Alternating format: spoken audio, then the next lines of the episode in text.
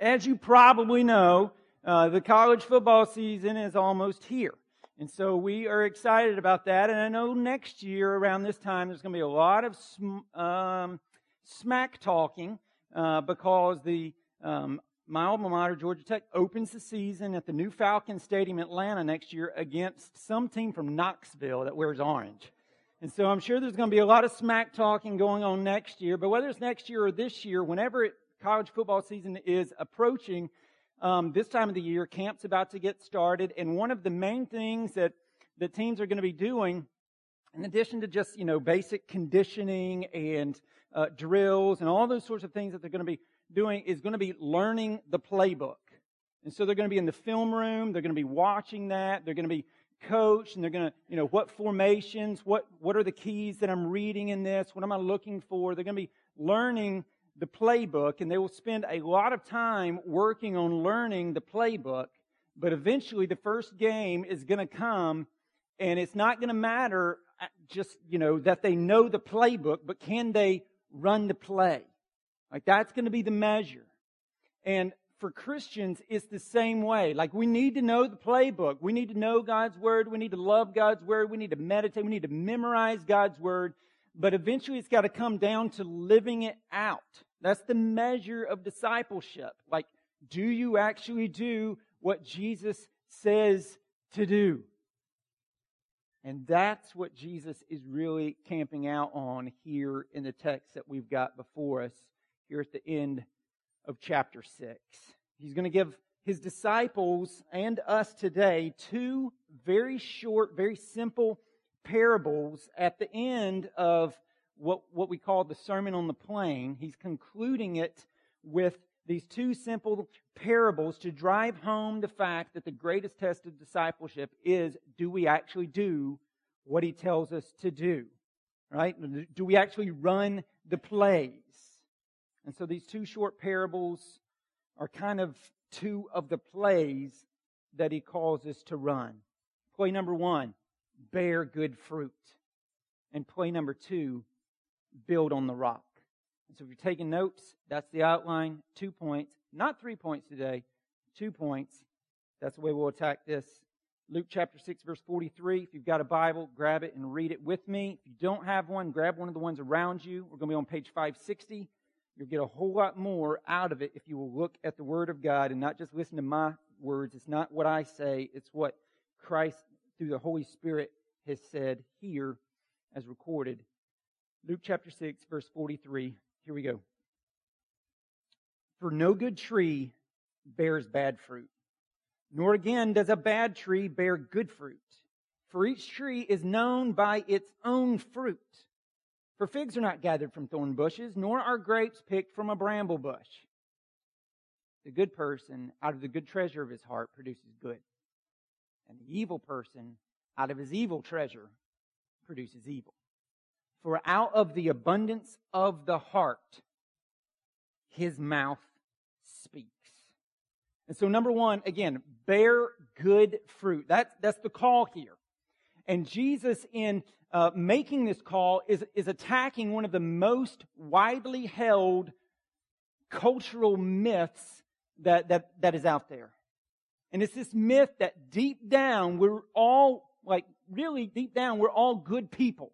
We just happen to sometimes do occasional bad things. But deep down, we're, we're, we're good people. I mean, we, we, we would admit we're not perfect, but, but deep down, at, at, in our heart, we're, we're all really, you know, pretty good people. That sounds awesome. The only problem with that's the Bible. Right? The only problem with that is that we're, we're blind to our own blindness. We don't even see it. Like our depravity, that just means how we, how our sinfulness is not just external. It's not merely external in what we do, but it's internal in who we are. And it goes down to the very roots of our essence. That, that's what the word heart means whenever you see it in the New Testament. It's not talking about the organ that's in your uh, chest. It's talking, heart means the very essence, the very core of who you are. And so Jesus is just very plainly saying, listen, figs, fig trees, you know what they do? They produce figs. And grapevines, you know what they do? They produce grapes. And thorns, they produce thorns. And brambles, they produce brambles. Like you produce what you are. So you can't say deep down that it's a good tree that just so happens to produce bad fruit. That, that doesn't happen. We produce the kind of fruit in, in our hearts. All right? What, what's in our hearts to grow, that's what we wind up producing. So there's one guy pointed out, I like the way he put it. He said, apple trees produce apples, not hand grenades. That makes no sense. But still, this culture myth that we, we live in, people who, who produce grenades of the heart will still be like, well, deep down, it's a good heart. It just happens to sometimes produce hand grenades. No, it doesn't. You produce hand grenades? Why? Because you got hand grenades in your heart. So let me give you an example of the way this kind of fleshes out um, in, in, our lives sometimes, um, particularly as it pertains to dating for a second particularly as it pertains maybe to, to ladies um, to, you know, as they approach dating sometimes.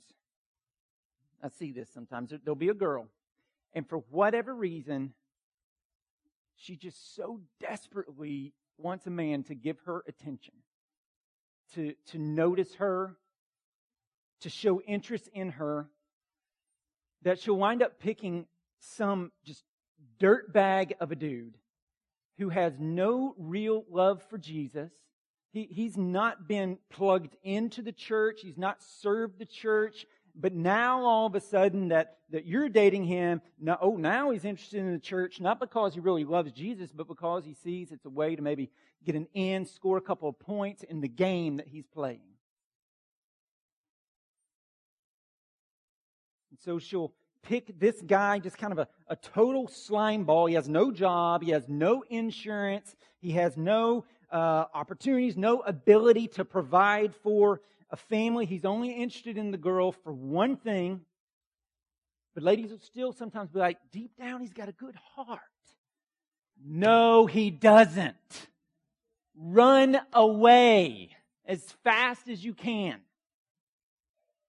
Doesn't have a good heart. Like fruit shows what's in the heart. And so, ladies, let me just say this. Set high, high expectations for how a man approaches you. You do not need to dumb down in order to get some idiot dude. God has created you with worth and value, and you set the bar high and make men rise to that bar do not give them the time of day if they do not treat you like Christ calls them to.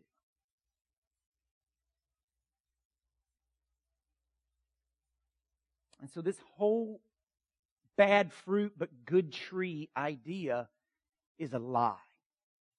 We're not deep down really, really good people who just happen to do bad things. No, we do bad things because deep down we're bad people.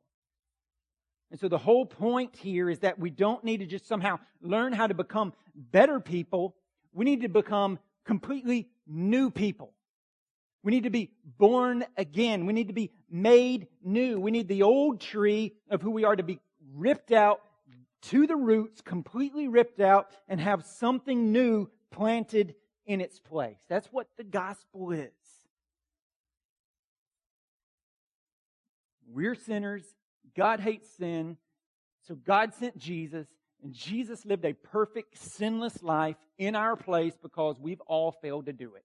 And then Jesus died as a substitute in our place, the death that we all deserve to die for our sin. And then he rose again in victory over Satan, sin, death, hell, and the grave. He had absorbed all of God's wrath against our sin in our place and he rises again and gives to anyone who will simply believe eternal life, forgiveness. He takes our sin, he gives us his righteousness, and he makes us not just eternal life then, but he makes us right now new. New people. First Corinthians, 2 Corinthians 5 17 says, Therefore, if anyone is in Christ, he is a new creation. The old is gone The new has come. Jesus in John 3 describes it as being born again. You are a brand new person. And so until you come to Jesus, you are and always will be a bad tree producing bad fruit. You may have some that looks kind of good, but it's rotten inside.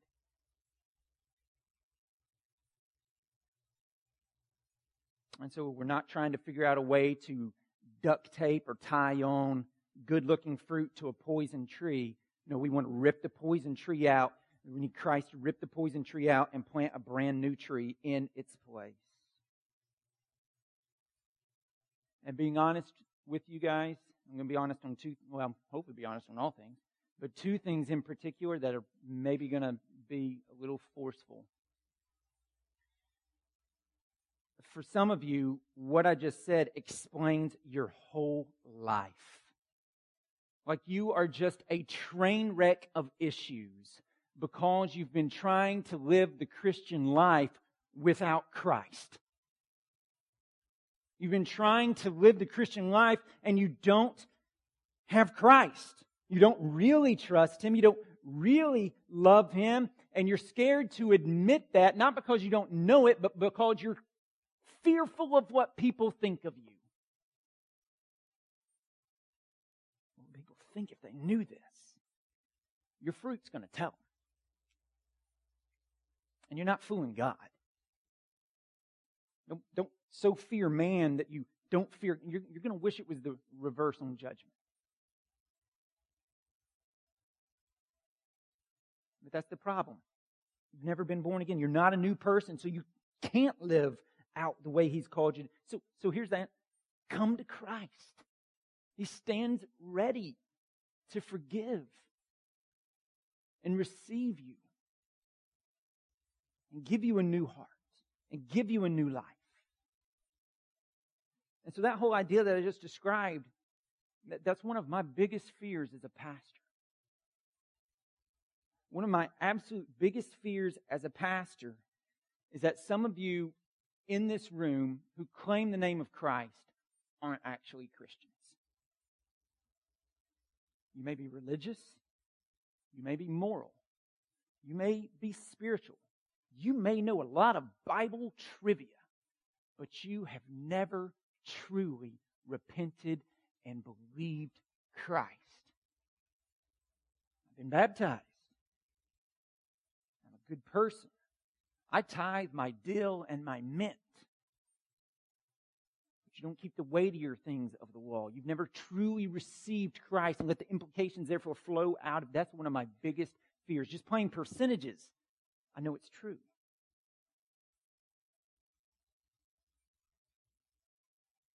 and your life produces bad fruit because your heart's still dark.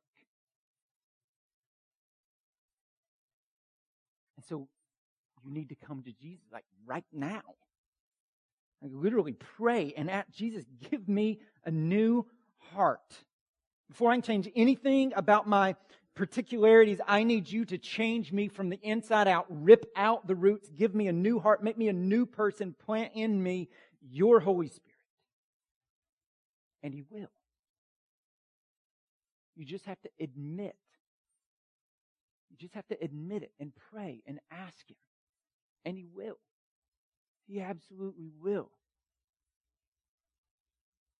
And so when that happens, it doesn't mean that you suddenly are going to be like the apostle Paul, like the super spiritual superhero cape flapping in the wind. It doesn't mean that, you know, you're all of a sudden like Christians never blow it in certain situations. It doesn't mean any of that. I mean, even back to the apostle Paul, he says in 1 Timothy that he's the chief of all sinners decades after his conversion. He's still saying, I'm the chief of all sinners. And so we all who are Christians will fall and we will fail and we will stumble and when we do, we run back to Jesus. We don't run from Him to try to clean ourselves up and I got to stay away. And so, no, we run right back to Him and fall on His grace and fall on His mercy and fall on the gospel and hear it again and receive it again. And He picks us up and He loves us and He basically, like the, like the woman caught in adultery, I don't condemn you either. Go now, though, and sin no more. So that's the, that's the truth for a Christian. We're going to fall, we're going to fail, but here you need to listen real closely. Though that's true, if our actions are chronically dark, habitually sinful, right? Maybe you've behaviorally modified for a season, but it keeps always coming back because it was just external. If our actions are chronically sinful, then this text is screaming at us that maybe the reason it is that way is because your heart is still sinful. You've never truly trusted Christ. That's why we keep chronically doing these things. We, we say and we do what's in our heart, even if we're blind to it. For out of the abundance of the heart, the mouth speaks. So, how many of you are on social media of some sort? Good majority. Did you know that people who follow you on Facebook or Twitter or Instagram or any of those other things may know you better than you actually know yourself? Because out of the abundance of the heart, the mouth speaks. And so they clearly see what is overflowing from the abundance of the heart. What, what is the treasure of your soul? They see it because you talk about it. And so, what does your social media say about you? What is it pointing out about the overflow of your heart, the abundance of your heart? Are you harsh? Are you judgmental? Are you mean spirited? What do you talk about the most? What are you the most passionate about? For out of the abundance of the heart, the mouth speaks. And so, folks, what is your mouth communicating about what is your actual treasure?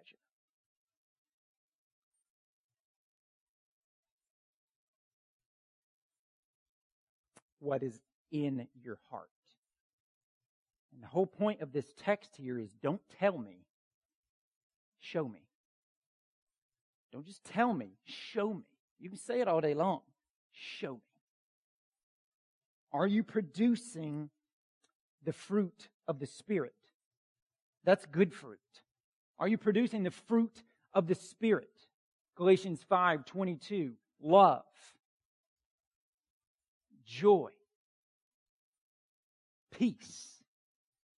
Are these things growing in you? Patience, kindness, goodness, gentleness, faithfulness self control.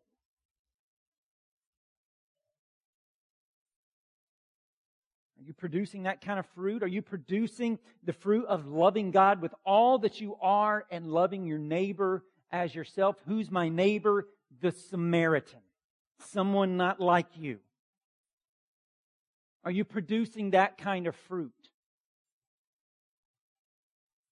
The kind of fruit Jesus calls us to produce. Uh, are you running the play to bear good fruit? Are you? Search your heart. And if you're not, repent, turn, and run the play. Bear good fruit. That's number one. Number two, build on the rock. Build on the rock. Look at verse 46 with me. Why do you call me, all right, Jesus preaching here, end of his sermon, why do you call me Lord, Lord, and not do what I tell you? That's a great question. You're the King, Jesus. You're Lord. You're Master. You're good. You're perfect. You're true. And I disagree. I disagree with what you said.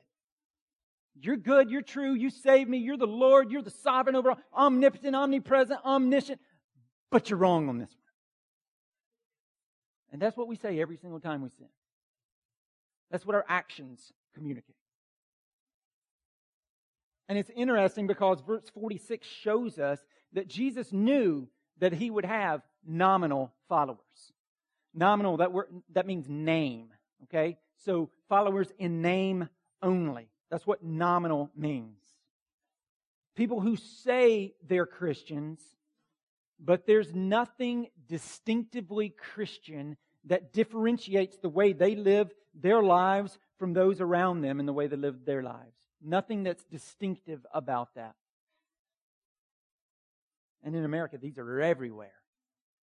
And one good thing is that they're beginning to go away. We see the nominals are becoming those that identi- don't identify as loosely affiliated, but they claim no religious allegiance. So the whole idea of Bible Belt cultural Christianity is beginning to die down, and it will help the gospel advance because people recognize I don't know Christ. Not, well, I was baptized, my daddy was a deacon, that kind of nonsense. But nominal Christians, they're everywhere. And Jesus seems to know, because he's Lord, that this is going to be an issue, and that's why this whole section here is camping out on how we distinguish nominal from real. Because notice, th- this parable is not being preached about the religious and the irreligious. This parable is about people who hear Jesus' words. Okay, all of them in this parable are Jesus listeners. So this is not talking about people who aren't at church today. This is only talking about people who are at church today.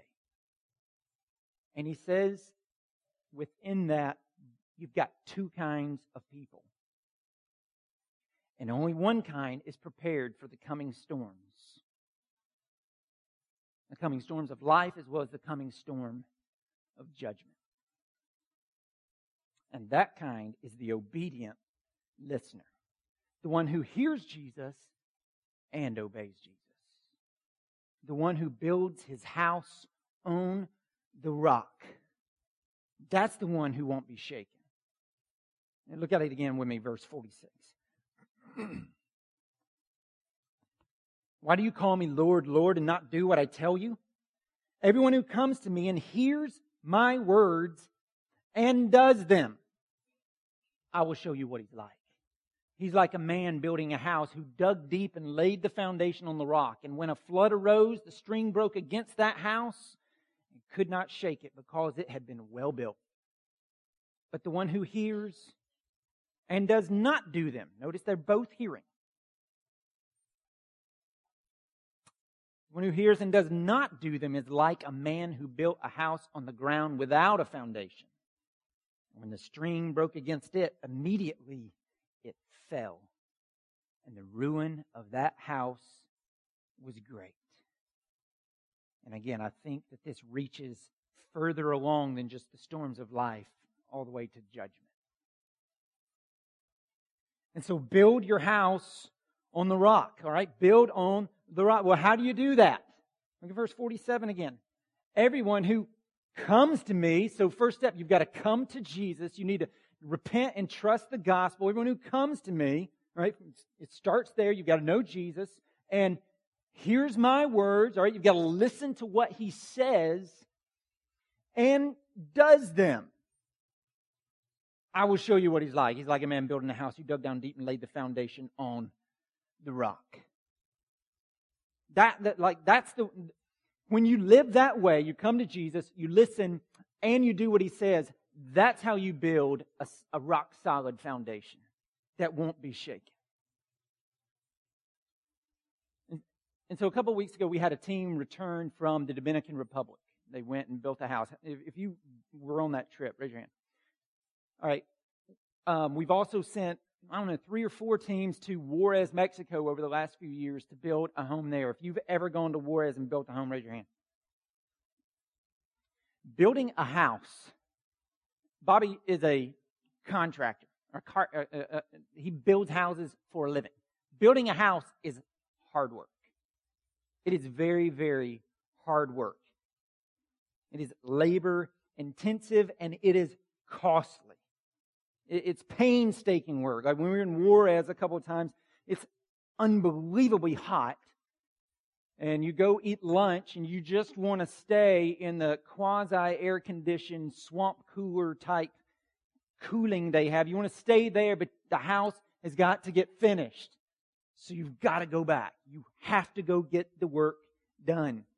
Mind over matter. Painstaking. I don't care how tired I am, I will push through and get this done. It is costly. Building a house is costly. And living for Christ is costly. It takes work. You know, it's by grace through faith that we're saved, not by works, so that no man may boast, right? It's Ephesians 2, 8, 9 tells us this. But then out of that, we, we follow Christ. Verse 10 tells us that we, um, we're creating in, in Christ for, um, like his workmanship, for good works that he prepared beforehand that we might walk in them. Joe paraphrase. And so it's costly, it's hard work. I was talking with a good friend of mine at Mama's Java on Wednesday or Thursday. Thursday. We were talking about we were talking about the fact that it is costly to follow Jesus. We're talking about the fact that it is hard, that it is costly. And the fact that it, that it, that it means that Jesus is king, all right? Following Jesus means that he is king, he is master, he is Lord of our lives. So we do not respond, verse 46.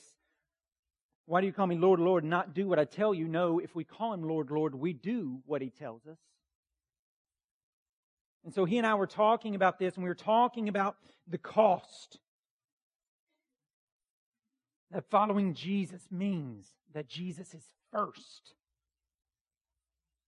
before all things. that he's first before all things. And so we just laid it out. He's first before our will, before what we want to do. We're called to take up our cross and follow him. What is a cross? It's not a, we got a decoration, right? That's, it's an instrument of death. That's what a cross is. And so we're to carry our cross. That means we are to die to ourselves daily, minutely, over and live for Christ. We're not our own anymore. We're bought at a price. We are His. And so Jesus is before our will. He is also before our ambitions. Why gain the whole wide world and just lose your soul?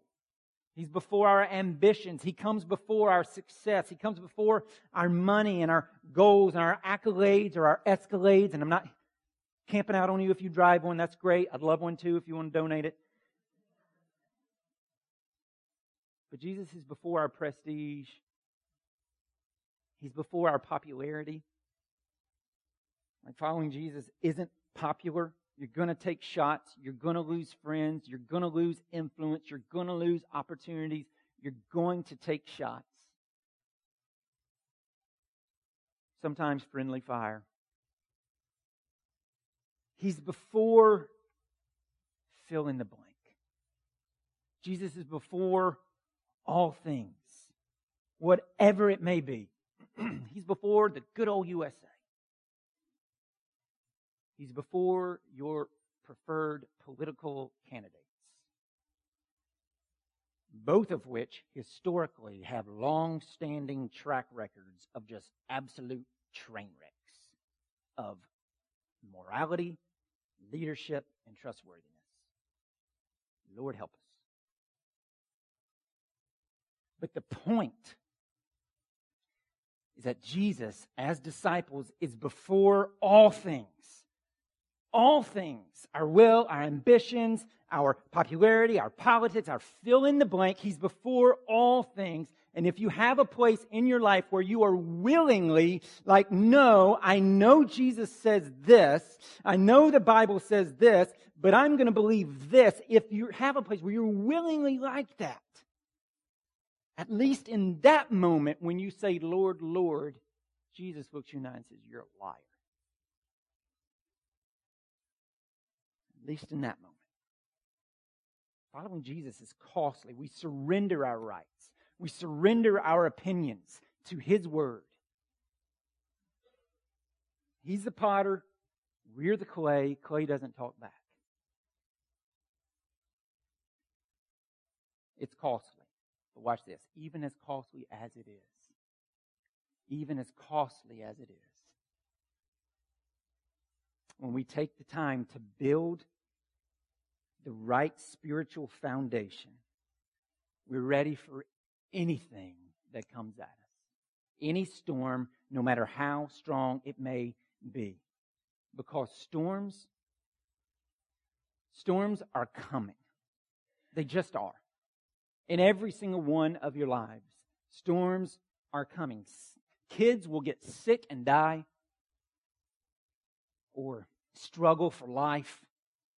Parents, you watch them get sick and die. You will get sick and die. It's not that long. Every single one of us will be on our deathbed. I'm not trying to be morbid. I'm just trying to be honest. It's going to happen. We just stick our heads in the sand and pretend it's not. Cancer is going to hit. Divorce is going to hit. Heartache is going to hit. You lose a job. You lose a house. You lose your family. Storms come. As a pastor, I said it last week, I have a front row seat for this. I see the highest of highs. People come to Christ.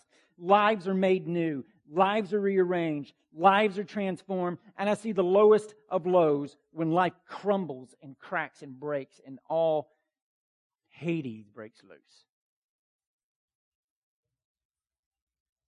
Storms come. I've experienced them. I will experience them. And if you've set your life up in a way where it's just, well, as long as everything, you know, goes according to plan, as long as nothing goes wrong, everything's going to work out, something's going to go wrong. And then you're floating down the river trying to put a foundation as you're floating and there's no hope. It's a day late. In Christ, there's always hope. There's always, He will rescue. That's what He does. But if you never, ever build on the rock, man, you are going to, the storm's going to come and it is going to wash away. And so what Jesus is saying, like, how, how do we get this, how do we get this sound, this, this, this rock solid foundation? Spiritual truth plus obedience. That builds a rock solid foundation. I mean, verse 47, that's what he's done. Everyone who comes to me, hears my word, spiritual truth, and does them, obedience, he will be like a guy who's got to builds a house and digs deep and lays a foundation on the rock. So truth plus obedience, rock solid foundation. So we've got to have truth. We need to hear the truth. Like we need the playbook. Got to have the playbook. You need to make sure you have the right playbook and not the wrong playbook, not some other, you know, team's playbook, not some self-help, uh, pop psychology, you know, best life now, prosperity, gospel, false teacher type playbook. You need the real playbook, the one that's full of truth. You've got to learn the playbook. And so, are you consistent in gathering for worship and hearing the word taught? That's one of the ways you learn the playbook? Are you consistent in growing in groups? We just talked about community groups we're kicking off. We have other groups, Sunday morning Bible study and Wednesday nights. And in these groups, we have a chance to be honest and humble and, and teachable and talk to one another. Are you consistent in reading your Bible? And listening to the counsel of godly friends who love you and that God's put around you and are willing to show you where you're blind and call you out for being a hypocrite. You got to run the playbook, right? We need the right one. But then you've got to run the plays. You got to do, you got to run the plays. And so for most of us that are in here, because I see you every, you don't need necessarily more tools in the toolbox or, you know, you just run the ones you know. Use the ones you have. Everybody's like, give me another verse, give me a new Bible study, give me this, give me that. Do it.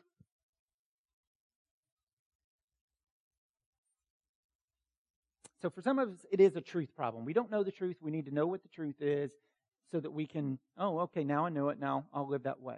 That's some of us. For others of us, it's not a truth problem, it's an obedience problem. We know the truth, we just don't do it. I mean, from a 30,000 foot view, just this is going to oversimplify it, but it, it, this, is, uh, this is the way I think it boils down. So much of life, 30,000 foot views, so, so, much of life, so much of our conflicts, so much of, of, of counseling with people really boils down to three overarching questions. Number one, what's the problem? Okay, so let's identify the problem. Number two, what does the Bible say about the problem? So let's search the scriptures and see what the Bible says about that. Okay. Number three, are you going to obey? It's oversimplification, but what's the issue? All right, here's what the issue is. Here's the truth of God's word about the issue. So are you going to obey Him? You know what it is. Are you going to obey Him? And it just fascinates me and infuriates me because people will be willing to trust Christ for their eternal salvation, their eternal destiny, eternal. But then this thing right here, nope. I know better than you. I know what to do. I'll trust you with the big things, but the small things I can't possibly trust you with.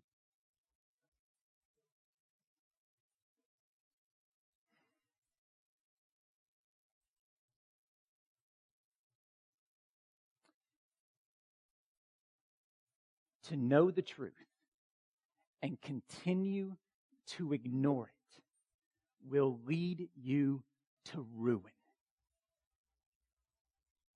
to know the truth and continue to ignore it will lead you to ruin. Verse 49 But the one who hears and does not do them is like a man. The one who hears and does not do them is like a man who built a house on the ground without a foundation. And when the string broke against it, Immediately it fell, and the ruin of the house was great. We are to hear, and we are to do. We're to run the plains, bearing fruit and building on the rock, but even more specific than that, just to get a little more specific, what, what Jesus is talking about here when he's saying these things is the totality of his sermon that he's preaching on the plain. Like when he says, verse 46, you, you call me Lord, Lord, but you don't knew, do what I tell you to do. What he's referring to is their disobedience to the very things he's been preaching. Why, why do you call me Lord and neglect to do what I've just told you to do? And so, what is that? What is he telling them to do? What is he telling us to do? What are we to hear and to do? I'm going to read this sermon, verse 20. And he lifted up his eyes on his disciples and said, Blessed are you who are poor for yours is the kingdom of God. Blessed are you who are hungry now, for you shall be satisfied. Blessed are you who weep now, for you shall laugh. Blessed are you when people hate you and when they exclude you and revile you and spurn your name as evil on account of the Son of Man. Rejoice in that day and leap for joy, for behold, your reward is great in heaven, for so their fathers did to the prophets. But woe to you who are rich, for you have received your consolation. Woe to you who are full now, for you shall be hungry. Woe to you who laugh now, for you shall mourn and weep. Woe to you when all people speak well of you, for so their fathers did to the false prophets. But I say to you who hear, love your enemies, do good to those who hate you. Bless those who curse you. Pray for those who abuse you. To one who strikes you on the cheek, offer the other also. And from one who takes away your cloak, do not withhold your tunic either. Give to everyone who begs from you, and from one who takes away your goods, do not demand them back. And as you wish that others would do to you, do so to them. If you love those who love you, what benefit is that to you? For even sinners love those who love them. And if you do good to those who do good to you, what benefit is that to you? For even sinners do the same. And if you lend to those from whom you expect to receive, what, what credit is that to you? Even sinners lend to sinners to get back the same amount. But love your enemies and do good and lend, expecting nothing in return. And your reward will be great, and you will be sons of the Most High, for he is kind to the ungrateful and the evil.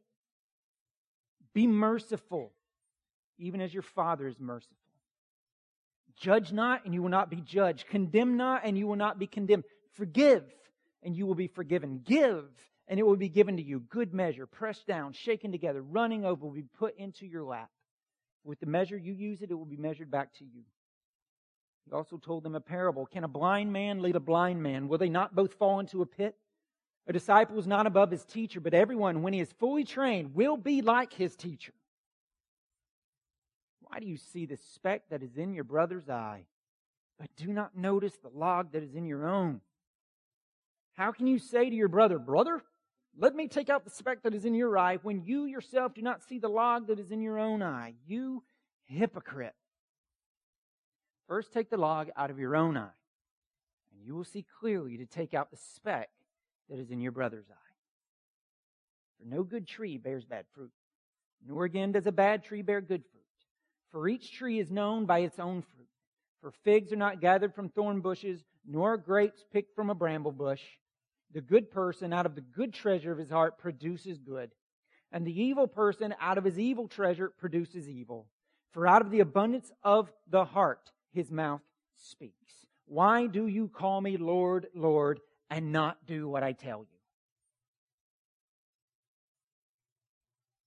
Everyone who comes to me and hears my words and does them, I will show you what he's like. He's like a man building a house who dug down deep, laid the foundation on the rock, and when a flood arose, the stream broke against the house and could not shake it because it had been well built. But the one who hears and does not do them is like a man who built a house on the ground without a foundation.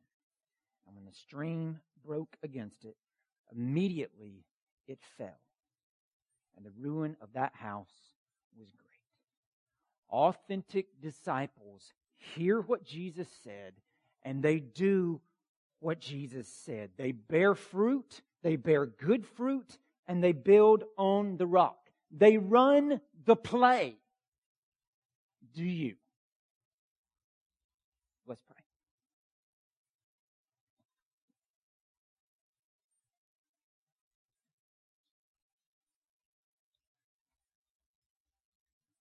Father, help us.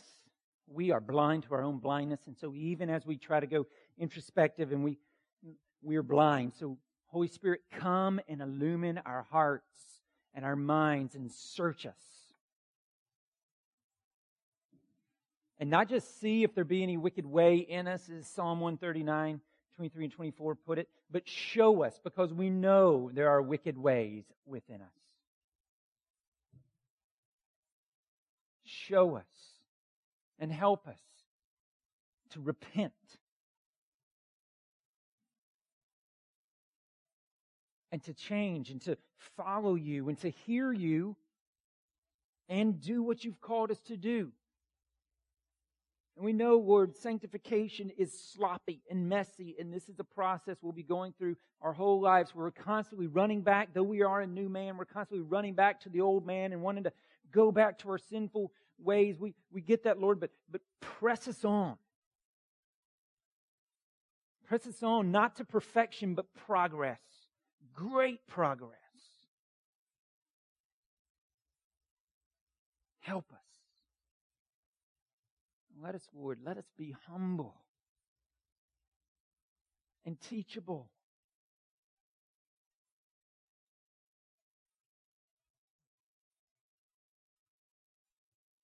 We're never there. We never get there.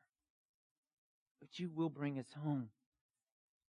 And even in our failings and in our fallings, you're graceful and merciful.